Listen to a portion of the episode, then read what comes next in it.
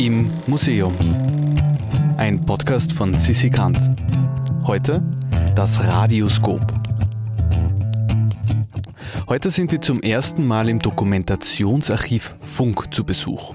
Mitten im 23. Bezirk, also am äußersten Stadtrand von Wien, kommen wir zu einer Halle, neben der LKWs mit Satelliten am Dach stehen, die man sonst nur von Skirennen kennt. Und es steht auch eine riesige Antenne am Areal.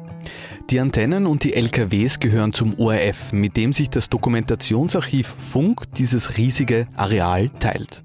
Und der Platz ist auch notwendig, denn das Dokumentationsarchiv Funk ist die weltweit größte Sammlung zur Geschichte des Funkwesens.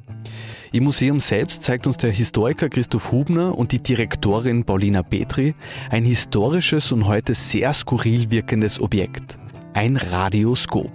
Das Radioskop ist ein kleiner hölzerner Kasten, kann man sich ein bisschen vorstellen wie so eine alte Laterna Magnica oder eine frühe Fernsehkamera also vorne eine Linse und sonst ist es einfach nur ein Holzkasten. Er ist schön mit einem Stoff bespannt. Und das Spezielle beim Radioskop ist, dass man zu einer Radiosendung sich Bildstreifen anschauen konnte. Die Idee, bevor es den Fernseher gab, war die folgende. Man sitzt im bürgerlichen Wohnzimmer und hört sich im Radio einen Vortrag an und kann dazu Bilder sehen, die an die Wand gebeamt werden. Die Bilder waren als Bildstreifen in einer Zeitung abgedruckt, die man sich als Abo kaufen konnte. Also es war in der Radioprogrammzeitschrift, in der spezielleren Version, es gab zwei Arten, die man sich kaufen konnte. Die klassische Programmzeitschrift, die war billiger und die für Radioskopbesitzer war ein bisschen teurer und da waren die Bildstreifen integriert. Diese Bildstreifen konnte man dann in das Gerät einführen, denn auf der Rückseite vom Außenkorpus befindet sich ein, ein Einlass für die Bildstreifen, mit einer Walzfunktion. Das heißt, man hat sie sich dann dort eingespannt und dann durchgewalzt. Dieser Papierstreifen wird so stark beleuchtet, dass das Licht reflektierterweise durch die Linse, die am Außenkorpus befestigt ist, an die Wand gestrahlt wird. Also man kann sich das vorstellen wie ein Overhead-Projektor.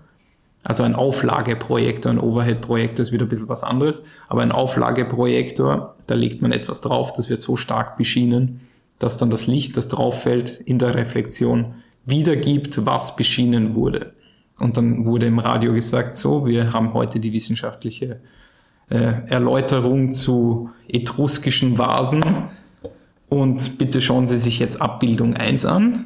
Dann hat die ganze Familie, die zu dem Zeitpunkt vor dem Radiogerät saß, gespannt gewartet, dass der Vater, weil das Gerät war doch sehr teuer, dementsprechend durfte das nur der Hausherr benutzen. Zum Glück haben sich die Zeiten in dem Punkt geändert. Und der hat dann das durchgewalzt. Also langsam die Walze betätigt und der Papierstreifen ist weitergewandert. Dann hat man eben Abbildung 1 gehabt, dann Abbildung 2. Also es war ein Standbild aber doch sage ich immer, das ist so ein kleiner Vorfahre vom Fernsehen. Ja, und das Spezielle bei unserem Radioskop ist, dass es ein Originalradioskop ist, also es ist nicht nachgebaut. Es wurde auch nichts verändert. Also bis sogar die Glühbirnen sind original. Der Stecker ist original, also alles ist im Originalzustand.